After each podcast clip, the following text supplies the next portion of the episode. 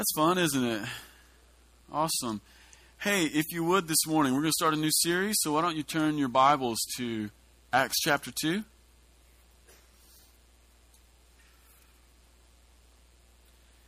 We're going to look at the first 13 verses. there it is. We'll start with verse 1. When the day of Pentecost came, they were all together in one place.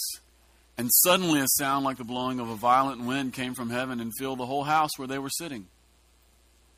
And they saw what seemed to be tongues of fire that separated and came to rest on each of them. All of them were filled with the Holy Spirit and began to speak in other tongues as the Spirit enabled them. Now they were staying in Jerusalem, God fearing Jews from every nation under heaven. And when they heard this sound, a crowd came together in bewilderment because each one heard their own language being spoken. Utterly amazed, they asked, Aren't all these who are speaking Galileans? How is it that each of us hears them in our native language? Parthians, Medes, and Elamites, residents of Mesopotamia, Judea, Cappadocia, Pontus, and Asia, Phrygia, and Pamphylia, Egypt and the parts of Libya near Cyrene, visitors from Rome, Cretans and Arabs, we hear them declaring the wonders of God in our own tongues. Amazed and perplexed, they ask one another, what does this mean? And some, however, made fun of them and said, They have had too much wine. Hey, why don't we pray real quick? Father, help us. Would you open up the eyes of our heart and would you open up the eyes of our understanding that we might be illuminated? Amen. Amen. Yeah, um, we're going to start a new series here. It's going to last six weeks. Um, for the next six weeks, we're going to be talking about uh, Vineyard Values and Vineyard DNA. Um, this week, staff and I, we were together in Cincinnati and just planning out the whole year. We do this sort of staff retreat. We go and eat great food. Uh, we take naps, and we take a few days and we plan out the entire year, um, and at least the bones of what we feel like the Lord wants us to do and where to do it. And we were doing that, but while we were doing that, one of the things we felt like the Spirit was impressing upon us is that this is a time for us to re emphasize our DNA and re emphasize our vineyard values. We have six of them. If you look in the back, there are six banners, and they represent really the pillars of what the vineyard is about. Now, the reason we feel like that this is a season for us to do this is because the vineyard, on the whole, historically has been a transitional church. Now, this is what I mean by a transitional church. The vineyard is um, is stable when it comes to the core of who the vineyard is, and the vineyard is stable with respect to the values which we have, but everything else changes, and especially the people. Uh, one of the ways that that happens is this the vineyard has historically been a place where uh, young people and college age types end up hanging out with us, and one of the things that happens is they'll come for three or four years, and then sadly they leave, right? It's, it's happy and it's sad. So we, we get people in, and then people are gone. Not only that, but one of the other major um, influences on the vineyard has just been Amazon in general. And so we'll get Amazon managers, and Amazon managers typically stay Amazon managers at this plant for about three and a half years, and then they move them on. Just about it takes just about the time it takes for us to become really good friends and attached, and then they move on. And so there's always this transition. And in addition to the university and Amazon, um, one of the things that we've noticed here, and it's just sociological, I believe, is that it's the new America. That's what I would call it. And the new America consists of families who are more nomadic. So, this idea of I'm going to put roots down, I'm going to live in one place for my entire life, that's really fallen out of fashion, and it's fallen out of practical usefulness because of the sort of economy that we have these days. And there's a bit of job scarcity, or at least there's a perception. I actually don't believe there's job scarcity, but there's a perception of job scarcity, and so people begin to center and orient their lives around their job, and so we hang out for a while and then they're gone. And so what's happened here at the vineyard is this we have gone through an incredible season of transition and and flow when it comes to people. Uh, in the last year, some of our very best friends have left. They didn't leave mad; they just opportunities came up, and so they're gone. But with those people leaving, new people showed up, like people we don't know. And then, in addition to the normal sort of like ebb and flow of the vineyard, like lots of extra people started coming, and so we had to do two services. And now, what we've got is we've got this church that we don't know. Yeah, some of you are probably sitting in your seats and you're wondering, who is this mysterious, handsome, funny man of God who brings us such pearls of wisdom every single Sunday? Who is this man? A couple things you need to know about that. Number one, that man is even more handsome and mysterious in real life than you even know. And then number two, I have no idea who you guys are either. In fact, it's become sort of a funny game at staff meeting. We hang out on staff meeting, and usually the first five minutes is us talking around the table about you guys. And it usually goes something like this me to the staff. Hey, did you guys know any of those people at church on Sunday? Them to me. No, did you? I have no no, I didn't I have we have no clue who's coming to the vineyard anymore. It's really fun though. And so because of that, we feel like this is a time where the Holy Spirit is asking us to reinvestigate our DNA because some of you don't even know what has made the vineyard what it is. Does that make sense? Amen. Well, and the first thing I want to talk about this morning is I want to talk about the presence of God. It is our first banner on the left, and in my way of thinking, the presence of God is our most important aspect of our DNA. It gives shape, it's foundational for every other thing that you see up there. Okay? Not only that, but I would like to say this as well. Um, Acts chapter 2, as I was meditating uh, last evening on what I was going to preach through and what I had to bring, uh, one of the things I noticed is, is that every single strand of DNA that's in our essential core values is in Acts chapter 2. Presence of God, worship, community, radical generosity, gospel of the kingdom, and equipping the saints. It's all in Acts chapter 2. You could actually understand what it is to be vineyard and to be a part of God's kingdom in the way that we're a part of God's kingdom just by letting Acts chapter 2 shape and form your life. But one of the things that I want to get into this morning is I want to talk about our value for the presence of God. It's the foundational, it gives life, it animates all the others. Here at the vineyard, when we talk about the presence of God, the first thing you need to realize is this that we're essentially talking about the fact that God is near. That's really all we're talking about. We'll talk about the presence of the Lord, or isn't God sweet? Don't you love the presence of the Lord? Wasn't the presence of the Lord strong in worship? And what we really mean by that is, it wasn't God near. Like, couldn't you tell that, like, He's not an idea, that He's beginning to rest on our hearts? That's what we really mean. And the reason that this is important is this it's important because God is not far away. Everything in life is trying to tell you that God is far away. He is actually not far away, He's very close. He is not locked behind the doors of death. Most of us have grown up believing that God was behind death. You die and then you can meet God. That is absolutely not true. God is near. Uh, we just came through the Christmas season. Jesus' own name, Emmanuel, means what? God is with us. And not in an abstract sense, but He's actually here. Like this morning, right now, it's not just us 270 in the room, there's 271.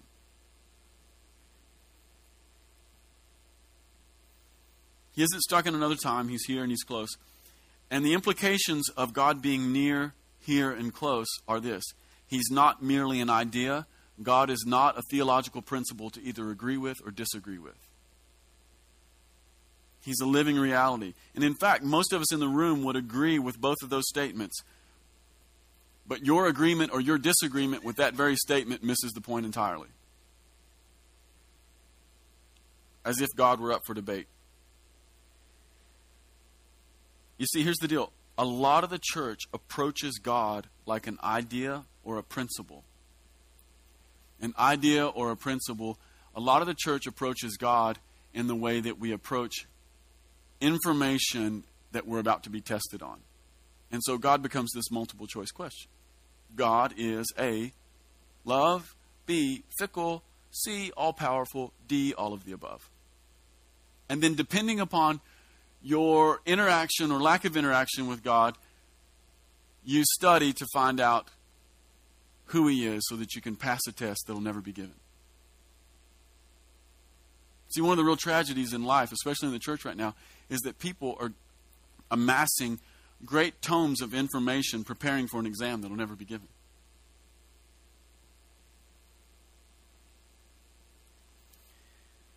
One of the reasons I feel like that we retreat to this position of study and an academic approach to God is because, really simply, God is invisible. And so we begin to treat God the way that we treat other things that we believe to be true, which are invisible. We stick them into these categories and we try to put a microscope on Him in the same way that we've put microscopes on, say, the atom. I can't see it with the naked eye. I believe in it, and so I begin to approach it in such a way. I study it. I want to prove to you that it's right. Like gravity is real, it's actually holding everyone on the floor, and I'm glad for that. It's invisible, and so we begin to study gravity and physics. And then I believe that one of the things that we've done as a result of our enlightenment mindset is we've actually taken these approaches, these scientific approaches to gravity and to the atom and to the human body, and then we've magnified it onto God because He is invisible, but we somehow believe on the inside that He's true. And you believe that He's true on the inside because you were made in His image and you were made to respond to His presence. And when what we end up with is we end up with an approach to God that is academic, A, B, C, D, all of the above, rather than relational. Does this make sense? All right. Again, that misses the point. The point is this God is here, He is present, He is near, and He is close. And He's not just here, near, present, and close to the super spiritual people, He's actually here, near, present, and close to spiritual midgets. Which is good news. God is here, near, close, and present to people who love Him, and God is here, near, present, and close to people who do not love Him. God is here, near, present, and close to people who pay their taxes. God is here, near, present, and close to people who do not pay their taxes, who do not want to pay their taxes, who have spent a good portion of their life evading taxes. God is here, near, present, and close to that person.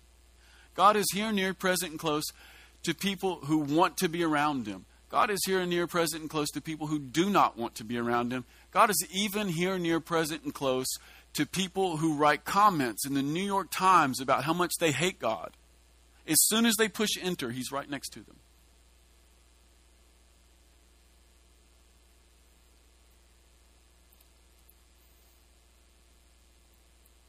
He's near people who have it together. He's here, he's here and near people who have never missed a Sunday of church. He's also here, near, close, and present to people who have never been to church, don't want to go to church, hate the church, think it's stupid. Even tell other people, you shouldn't go to church, it's stupid. God is very close to them. Hey, brother, don't go to church, it's stupid. Right next to him, without even knowing it, God is standing there. And because he's here, there's two main implications. Because he's here and because he's incredibly near to everyone everywhere, because he's incredibly near, the first implication is this I can know him. It's actually possible. How many of you guys went to camp as a kid? Anybody go to summer camp? You guys remember the emotions that surrounded summer camp on the Sunday afternoon before you left for summer camp? You didn't want to go, right? And one of the reasons you didn't want to go was you were sure and you were certain that everybody at summer camp was going to hate you, judge you, look down on you, and not want to be with you. Right? Like, I don't want to be with those people. They're going to hate me. They're going to judge me. I don't want to go with those people. And that's how you feel on Sunday afternoon. It might even be how you feel on Sunday evening when you're spending your first night at summer camp. But by Wednesday, everybody's your friend, and by Friday, everybody's your best friend. Why? Because they were around, and they were near, and they were all in the same boat you were in. God's the same way. He's here, He's around, and in Jesus Christ has been in the same boat that you and I are in. One of the implications of the presence of God is, is that we can actually know Him. We can know Him.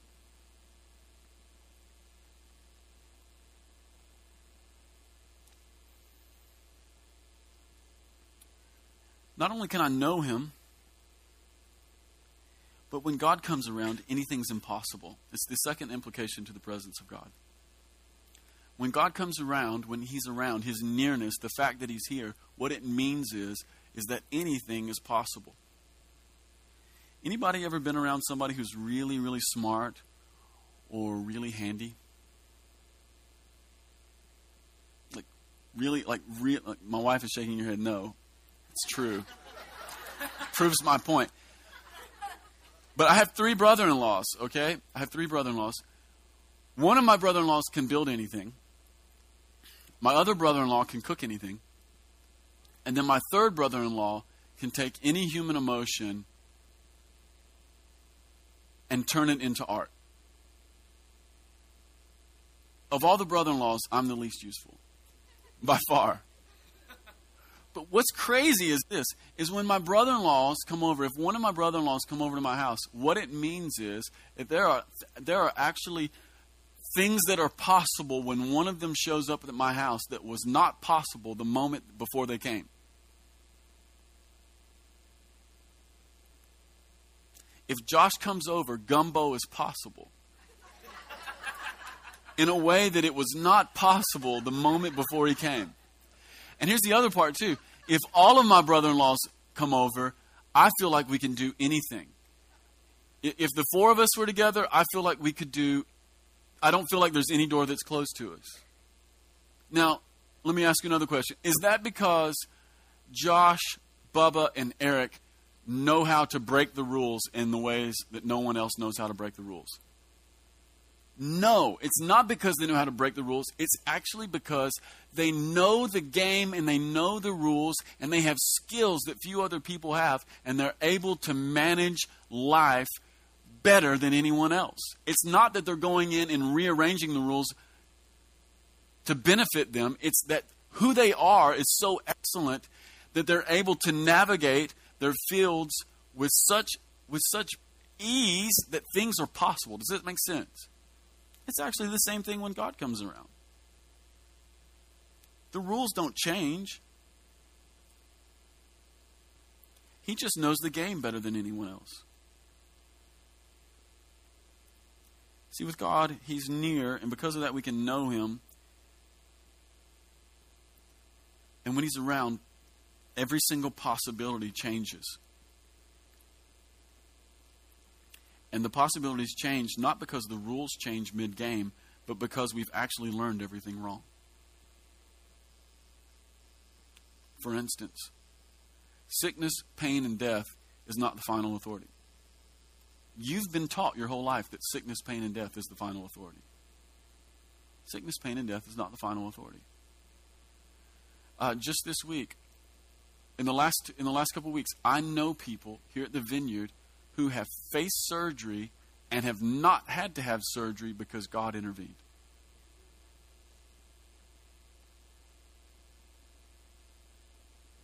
Like we believe in doctors here, okay? If you're sick, go to the doctor. If you're sick enough to go to the doctor, get prayer though. Because God knows the rules better than anyone. And we've actually learned a great deal of it wrong. There's another person at the vineyard who was unable to get pregnant, and in fact, to do so would put her at great medical risk. She got completely healed and is pregnant. And the medical intervention is the Holy Spirit. It's it's un, and we could tell I could tell these stories for the for the next hour. There's actually been a great wave of healing that's gone through our church. And if you just ask around, there's all kinds of really great things that have happened in the last few weeks. You see, when God is near, all the possibilities change. When God is near, He knows about the human body in the way that my brother in laws know about building houses, smoking barbecue, and painting.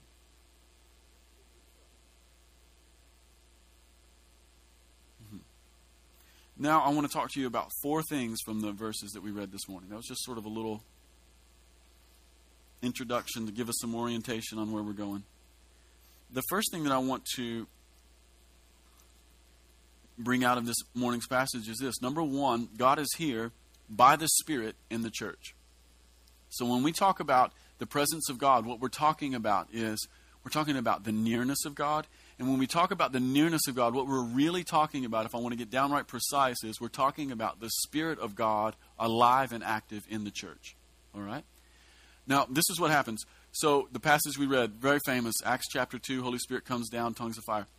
What you need to realize is that Jesus has ascended into heaven. The background on this is Jesus has ascended into heaven, and the guys have been hanging out in prayer. Uh, the group of 500 that hung out with Jesus for 40 days has shrunk to 120. They're in an upper room and they're praying.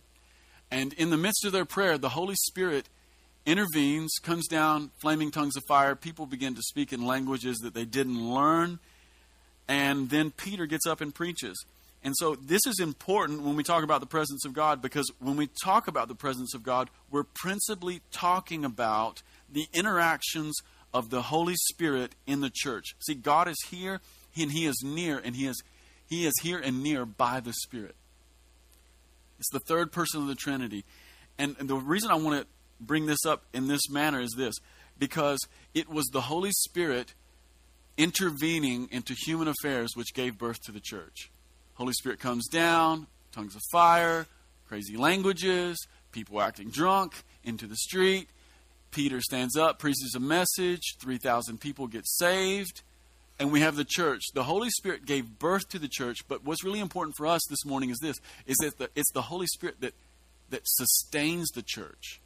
Not just gives birth, but sustains the church. And in a profound way, the church is not the church unless we are the people who are gathered by and sent out by the Holy Spirit.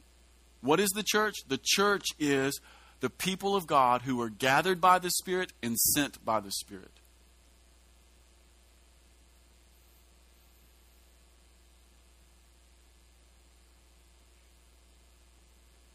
You see, the Holy Spirit, He's at work everywhere. The truth is, He resides in you. When a person comes to faith, it's, it's by the Spirit. And then when faith gains momentum, somehow, mysteriously, the Spirit comes to reside in people. And so there are Spirit people everywhere. So the Holy Spirit, He's at work everywhere. And not only that, but he, He's at work in areas that you and I don't even recognize a lot of times. He, he's just at work. Jesus says in John chapter 5, My Father is always at work. How is, how is Jesus' Father at work? By the Spirit. He's doing things. But there is a unique way in which the Spirit of God is at work in the gathered people at church. And in fact, one of the ways that you grow to recognize who the Holy Spirit is and, and understand what his dealings are is by being a part of the faith community and getting acquainted with the Spirit. It's, it is powerfully important that every person who's a member of the vineyard become acquainted with the Spirit. Why? If you're not acquainted with Him here, you won't be acquainted with Him out there, and out there's the point. What is the church? It's a, it's a community gathered and sent by the Spirit. It's a community gathered and waiting on the Spirit. That's what the church is.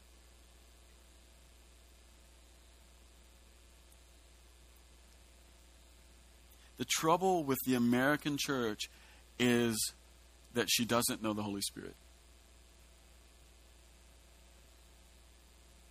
Trouble with the church in America is that it's entirely possible to entertain people out of a desire to wait on the Holy Spirit.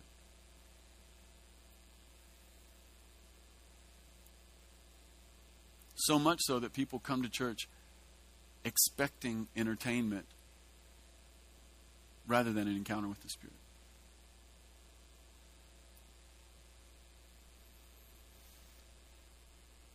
So when we talk about this, the presence of God, we're talking about His nearness, and we're talking about the activity of the Holy Spirit in the church. Number two, um, the second thing I want to bring out this morning is that with the presence of God, we get heaven coming to earth.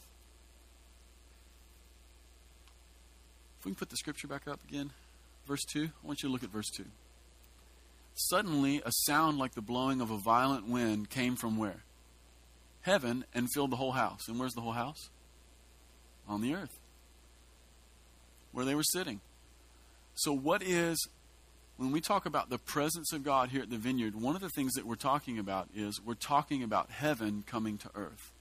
Heaven coming to earth. We have got to get this picture more and more. God is shouting this at the church right now. that life is mostly about heaven coming to earth. We have, most of us, grown up with this idea that life is about the earth getting to heaven, and God is trying to say, no, really what I'm trying to do is I'm trying to get heaven to come to earth. All right?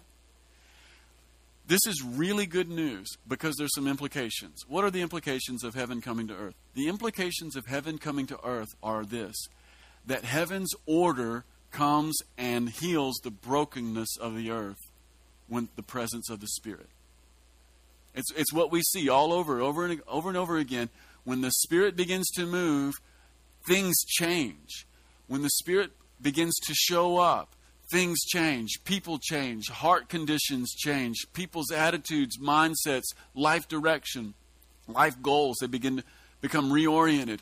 In this passage, before the, the Holy Spirit came, they spent they spent time praying. There was 120 of them in the room, and what you need to know about them being in the room is this: every one of them was afraid. One of the main reasons why they were gathered to pray anyway is because they all thought that they were going to be killed like Jesus, and they were right. They just weren't going to be killed yet. Good news. And before they went into the upper room to pray, Peter, a few days before, denied Jesus three times. Hey, aren't you one of the Galileans? No, I'm not. I don't even know who he is. No, no, no, I've seen you with him. Hell no, I don't know who he is. That's what Peter says. He, the Bible says he began to cuss. He's like, No, I don't know who he is. And then the Holy Spirit comes, heaven's order begins to rearrange, rearrange and reorient everything. And then who is preaching with great boldness to the very people who killed Jesus? Peter. You, you need to realize that in Acts chapter 2, when Peter gets up to give his sermon, he's preaching to the very same people who killed Jesus. And his message is crazy, by the way. You should read it this afternoon. Every time I read it, I realize I'm such a weak pastor. Peter stands up and he goes, this is who Jesus is. He's God's anointed. And by the way, you killed him. Heck of a message. Yeah, so the presence of the Spirit is about is about heaven coming to earth and reorienting everything, first in people, then in the world. Does this make sense?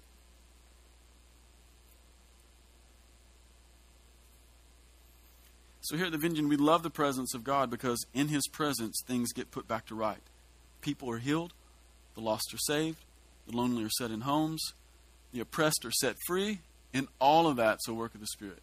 And by the way, no meaningful thing in life can happen apart from the presence of the Spirit. Take all your dreams, flush them down the toilet. Because that's where they belong apart from the presence and the work of the Spirit. Apart from friendship with the Holy Spirit. Apart from his presence resting upon you, apart from being able to see and recognize what the Father is doing by the Spirit, take your dreams, flush them. Ain't going to happen. Some good stuff might happen. It'll end up being venom to you in the end, apart from the presence and the work in the Spirit. All of our hopes and dreams for this faith community, flush them. All of our hopes and dreams for Campbellsville, right down the toilet, apart from us being a community who is first willing to be gathered and to wait upon the Holy Spirit to give word. Nothing good will happen. Nothing good. No change can happen apart from heaven coming to earth, apart from the presence of the Spirit coming and animating lifeless dead things. Number three. This is one of my favorite parts. Number three. Um, the Holy Spirit is for everybody. If we can put the scripture back up, look at verse 3 and 4, and then in verse 8 again.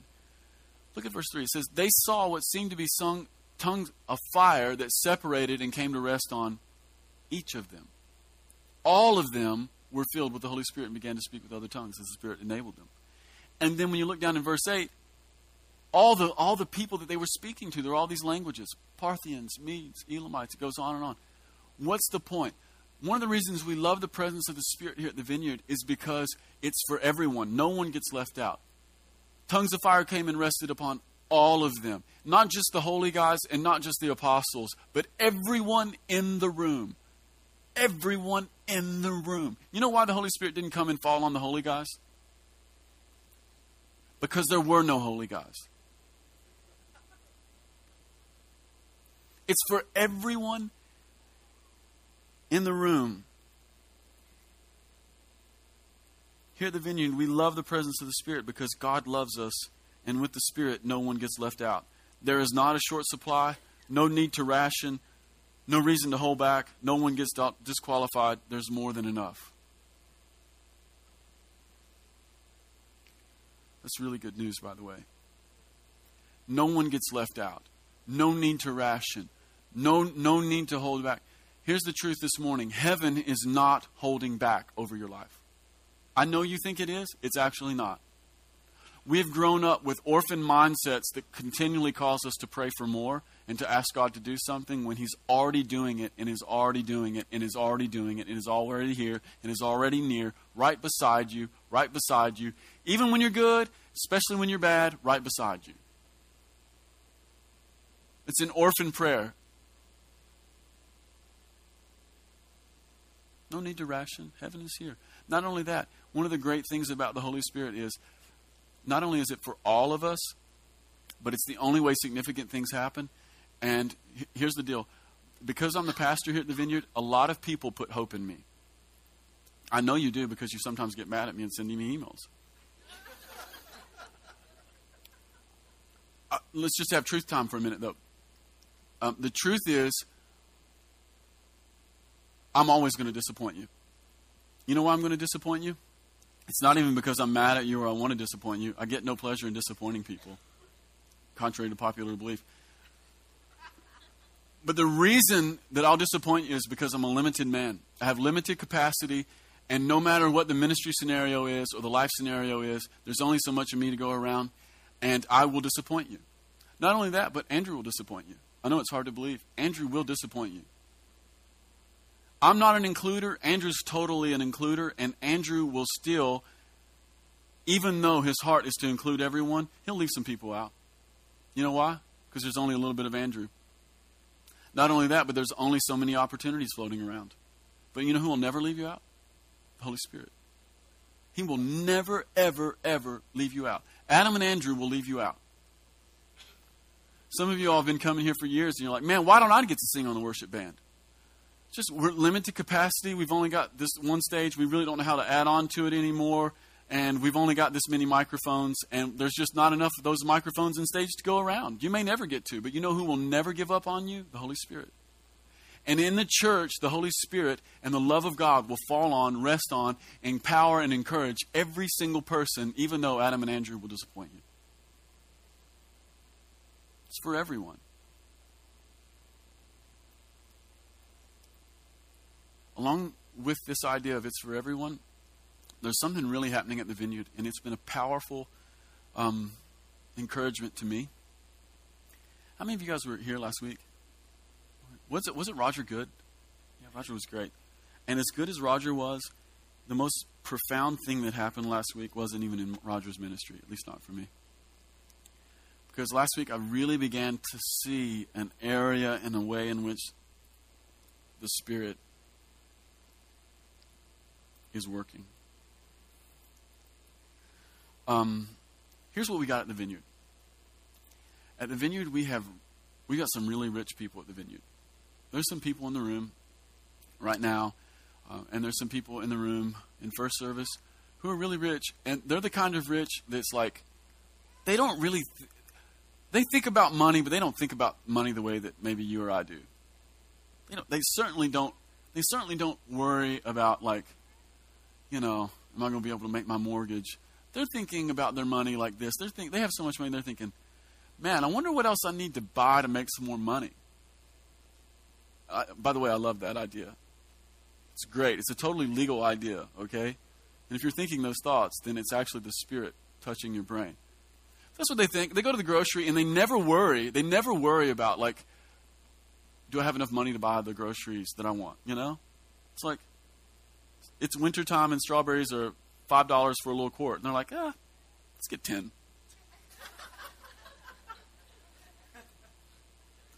and let's let the kids eat whatever they want, but then let's mostly feed them to the dog. Why? Because they're just that rich. They don't care. It's all good. And then here at the vineyard, we also have people who are really poor. We have people who go to the grocery and who are almost never able to get the things they want. They eat strawberries when they can grow them, you know? It's just a bummer. And then at the vineyard, we also have people who love Jesus and like grew up loving Jesus. Like you grew up in church and your mom took you to Sunday school and you always had the best Sunday school teachers and you have like really great memories of church camp and like you got saved at church camp and actually got saved like three years in a row at church camp. You got like it, because it was the one time when people would cheer for you and it's like like you've you've been baptized so many times. you think I'm making this up? Like people have asked me if they can get baptized again. I'm like, what? Again? It's just like one time, bro. Anyway, if you want to get baptized again, I don't care. God ain't mad. Go for it. We'll clap for you. But there are people who like know Jesus, like you're professional Christians. Like you've got you've got Bibles in every translation. Like you you're you're a pro. You're a Jesus pro. Like they're going to put you on a team and they're going to give you a jersey someday. It probably won't be a jersey. Probably be one of those like it'll be a bathrobe with a sash, but it'll be awesome. But then there's also people at the vineyard who don't know Jesus at all. Like some of y'all don't know Jesus. You really don't. And in fact, like three weeks ago, my wife had a couple kids in kids' church, and two of these boys, and they weren't the little, little boys, they were kind of like the medium sized boys. Two of them had never heard of Jesus. And you think I'm joking. She said Jesus, and, they, and one of the kids said, Who's that? And she's like, You don't know who Jesus is? He's like, I'm, I'm, Who are you talking about? And she's like, Well, let me tell you about Jesus for a minute. So we got people who are like professional. You're going to get the jersey. You're pro Christians, and then we have people who have never, don't know anything about Jesus. We got rich people. We got poor people. Uh, we got rock and rollers here. Uh, we've got people with tattoos on their arms. It's like the devil's ink. Like their arms. They can't even go to sleep at night because the devil's venom is in their arm. Some of them even play guitar over here. We have other people who have no tattoos, none, zero. Uh, we have people here at the vineyard who love sports um, and will will do anything. Fantasy football, like it's like we will stay up to make sure that we win. And by the way, I won our league this year. Eat it, Andrew Ward. and then we have other people here who hate sports. We have people here who are really smart. Like we have people here who are so smart that when I get around them, I start feeling insecure. And I feel like I need to apologize even though I haven't done anything wrong. Then we have other people here who are not very smart. And I am their leader. um, we have people here from so many different places. I mean, I mean, for goodness sakes, I mean, look around the room. Like for real, look around the room. I need you to look. this group of people is only here because of Jesus and the work of the Spirit. You could not get this group of people to hang out in any social gathering outside, any way, no way, not going to happen, never going to happen. Never, never, never, never, never. We could stand at the back and give everyone in here a, a ticket to the Super Bowl, and there'd be a lot of y'all who wouldn't go. Why? Because you hate football. How is it possible? I don't know. But even the Super Bowl, the Super Bowl will not cr- attract this kind of diversity. The Hobbit will not attract this kind of diversity. Like Peter Jackson can't, like he can get the nerds to come out, but he can't get the jocks to come out. Hey, I've read the book. I'm a nerd. I got the devil's venom in my arm. What's the point? The point is it's a work of the Spirit. And if you've got eyes to see it, if you've got ears to hear it, one of the things you can do by looking around the room this morning is know this. Apparently, the Spirit is at work here. And if He's at work here, He's at work in our region. Like, if this group of people is together, oh my God, what is, what is the Lord doing?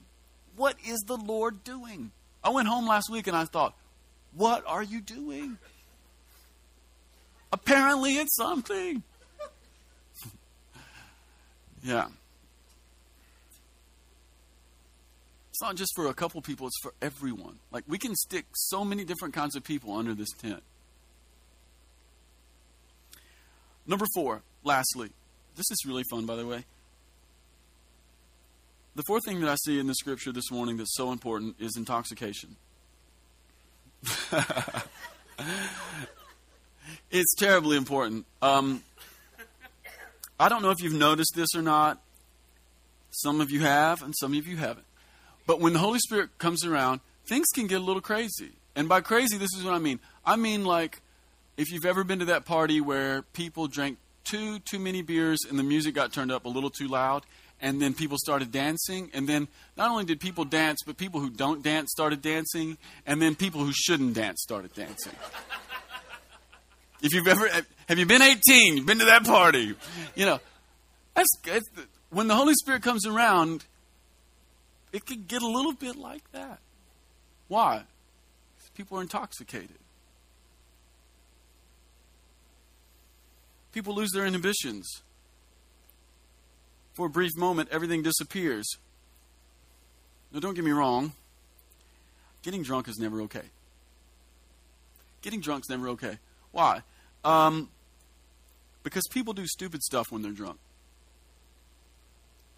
People say things they would never say, kiss people they would never kiss. They wreck their cars. They sometimes kill themselves, and horrifically, they sometimes kill other people. But the Bible has an alternative. It's in Ephesians chapter 5. Paul says, Don't get drunk on wine, but be filled with the Holy Spirit. At the end of this passage, in verse 13, uh, these guys actually get made fun of because people think that they're hammered. Can I tell you in on? Can I clue you in on something? They are hammered. Um, one of the things you need to know about the Bible and about God is this: uh, God is actually not against getting drunk or getting high. God actually thinks that you should get drunk and high. Tweet it. right now. Somebody tweet that. Um, God actually believes that people should get drunk and high on the Holy Spirit. They're what I like to call biblically legitimate alternatives. Tweet that.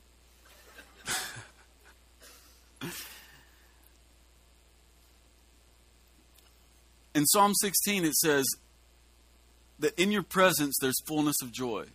What kind of joy? Oh, the, the, it's not just a little bit of joy. It's like embarrassing dancing, like people who shouldn't dance, dancing, that kind of joy party. Whoa, I'm intoxicated.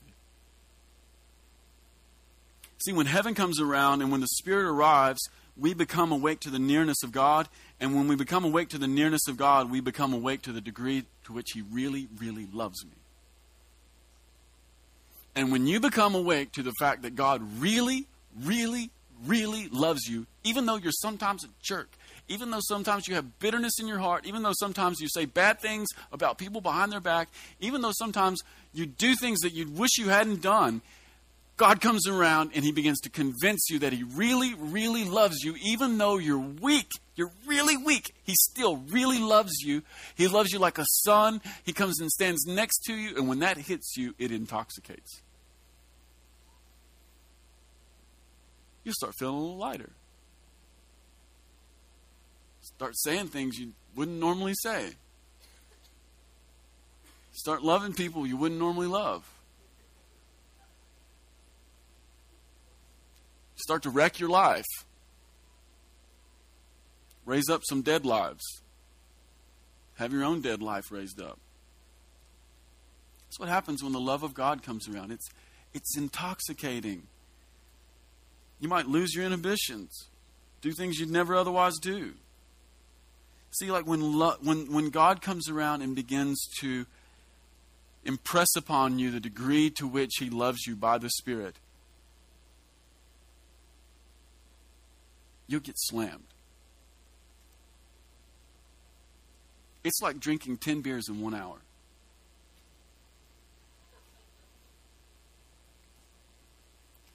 Some of you are like, I don't know if I believe that. Let me assure you, it's like drinking 10 beers in one hour. How can I assure you of that? I've done it. I don't recommend that. It's not good. It isn't the path to life. But the love of God will slam you like too much to drink. When it really lands on you, See, one of the reasons that people have a hard time feeling the intoxicating power of the Holy Spirit is because they either believe they believe one of two lies. Number one, they believe I'm so bad God really doesn't love me, and so that becomes a barrier to feeling His affection. Or they believe I'm pretty good and I deserve it. Once you get set from free from both of those things, you get hammered. It's like it's like too much to drink. It's like getting kissed on New Year's Eve. It's like surprise flowers. Anybody ever fallen in love? You get goofy. You lose you you will lose your mind. Like you can't get a 17-year-old boy to do anything until he falls in love and then like, he'll run through brick walls.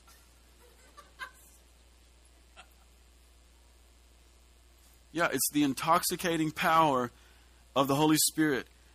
See, here's the brilliance.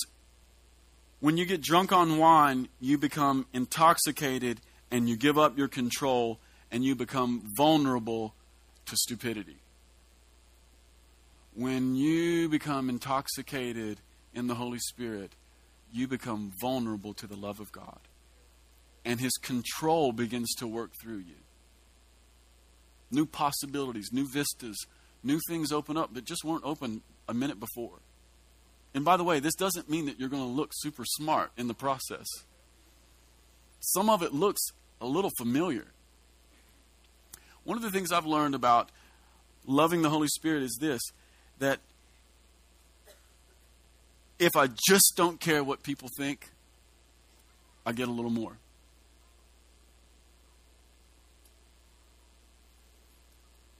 decorum is a is it's an absolute enemy to the Holy Spirit. Wanting to be viewed as awesome and smart all the time, keeping it together. I got it together. Well, what happens if God wants to come and tell you that He loves you? It could get rough. Yeah, when you become intoxicated, you give up a certain kind of control when you become vulnerable to God.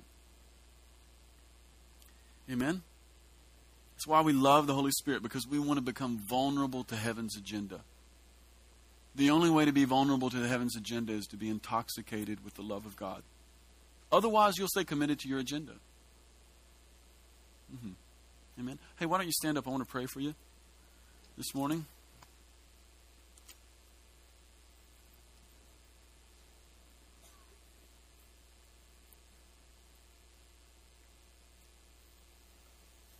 Hey, if I can get a couple people come up and help me pray for people, that'd be great. Thanks.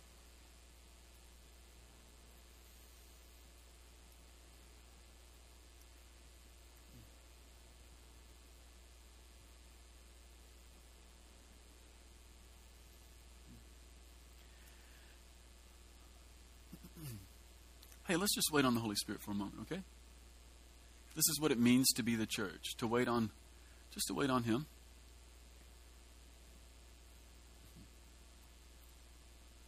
Thanks, Lord. We just wait on you, Holy Spirit.